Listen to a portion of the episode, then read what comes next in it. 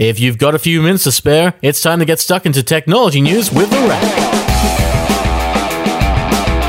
It's July 21, and for the end of this week, this is The Wrap, Australia's fastest helping of technology, served on a spoon and plated with a scone or two. And this week, we get right into the news by taking a bite out of Pandora, which only has a little over one week left to get your fill of Australian access to the service. Yes, you have until July 31 to enjoy Pandora's online create your own radio service, with the company due to pull out of the Australian market from July 31, leaving subscribers to find another way to get their music fill. That means if you do regularly rely on Pandora, you'll want to make other arrangements, considering options like Apple Music, Google Play, Spotify, or Tidal, each offering their own take of what radio can deliver when you create an online radio station based on an artist or style of music that you like. As far as we understand, Pandora is getting out of the Australian and New Zealand markets to concentrate on growth in America, which is where it's from. And while we can't help but feel the approach is more than a little flawed, because companies usually grow out rather than implode and grow back inwards, we're sorry to see it go and suggest that rather than wait out the remainder of Pandora's days, subscribers should try other services ASAP pretty much as soon as you can. Seriously, get your 90 days free of Apple Music or your 30 days free of either Google, Spotify, or Tidal. And if that doesn't suit, just hold up because once Pandora pulls the plug on Australian access, you can bet we'll try and give you a way of returning access just as quickly. Now, while Pandora is on its way out, Google is on its way in, announcing that its Google Home and Wi Fi products are on their way to Australian stores. We're not always the first stop on Google's product release tour, but Australia isn't super behind this time, with Home and Wi Fi only running a few months behind where they are in America, and very different reasons for release, basically, very different products overall. First, there's Google Home, a unique little appliance aimed at giving you Google's Assistant in a small device that can not only listen to your commands, but also act on them. So let's say you want Google to tell you what the weather is like in New Orleans because you want to remind yourself how awesome it is in the French Quarter. Well, to do that, you merely have to say, Hey Google, what's the weather like in New Orleans? Currently in New Orleans, it's 27 degrees Celsius and clear.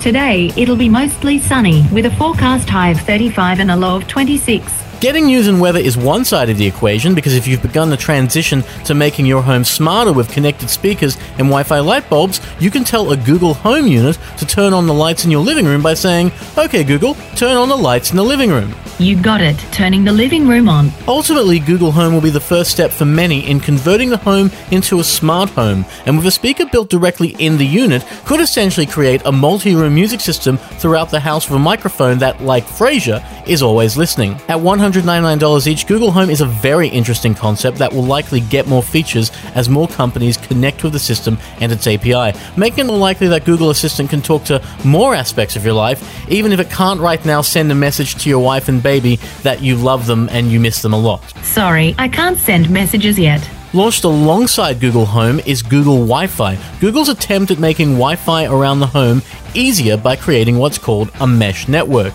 Now, mesh networks are one of those things that haven't really been used tremendously in home networks, and outside the Sonos multi room audio products, we haven't seen much from, uh, until this year anyway. 2017 has instead revealed quite a few networking products based on the idea of a mesh network, and Google's aims to be a proper mesh, bolstering the network strength with each network node and access point you bring to the table. Basically, these things are little points that you put around the home, and for Google's, they'll cost $199 each, but Google will sell you a three pack for $499. And the idea is that you'll basically set these up in rooms where you want the Wi Fi to be bolstered, spreading across your home, creating what is basically a Wi Fi blueprint in the architectural sense for your home. Or to put it more simply, you know how when your significant other complains that the Wi Fi isn't working in the bedroom? That. Consider this a fix for that. You'll find Google Wi Fi in stores across the country shortly, alongside that of Google Home, each selling for $199. Also arriving in Australia this week are products made for the budget buyers out in the world, with new gadgets from the likes of Oppo and Kogan. First, we'll do that thing from Kogan, as Australia's basically their favourite e-tailer re enters the world of inexpensive TVs by making a massive 75 inch 4K Ultra HD television for less than two grand. Now, we're not going to lie, we don't anticipate Kogan's 75 inch or 4K telly to be the most amazing thing on the planet, but given that 4K Ultra HD screens above 65 inches tend to cost at least 4 or 5 grand, Kogan sure knows what buttons to press to make people curious about this one, and with a release date of late August, it's not far off either. Next up is Oppo, or Oppo as the company likes to call itself. We'll just call it Oppo, and this week the company has announced a new model in its lineup of phones that look and feel remarkably like an iPhone. While Oppo's phones run Android and so therefore aren't obviously iPhones, plus Apple is also the only company to actually make an iPhone, Oppo's mobiles have always followed very much in line with what Apple has designed, opting for a slim metal look that is so reminiscent of what Apple makes, it's hard not to call the products an iClone. While some might call this a problem, it's something that has worked very well for Oppo, giving it an edge, especially in places where the iPhone sells very well, like Australia. This week, there's a new model to look at as Oppo brings a $649 smartphone to Australia featuring two rear cameras, one 16 megapixel made for low light, and the other 20 megapixels made for less low light, more light. You know what I mean.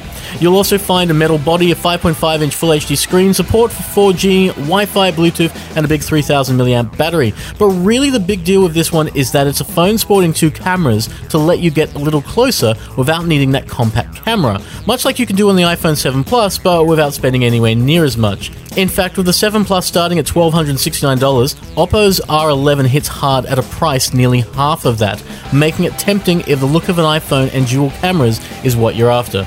We'll let you know what it's like later on with a full review, but that won't be this week. At Picker, we have reviewed two products this week, so if you head to the website at picker.com.au, you can read our thoughts on Bang & Olufsen's H9 wireless headphones and Microsoft's new Surface Pro.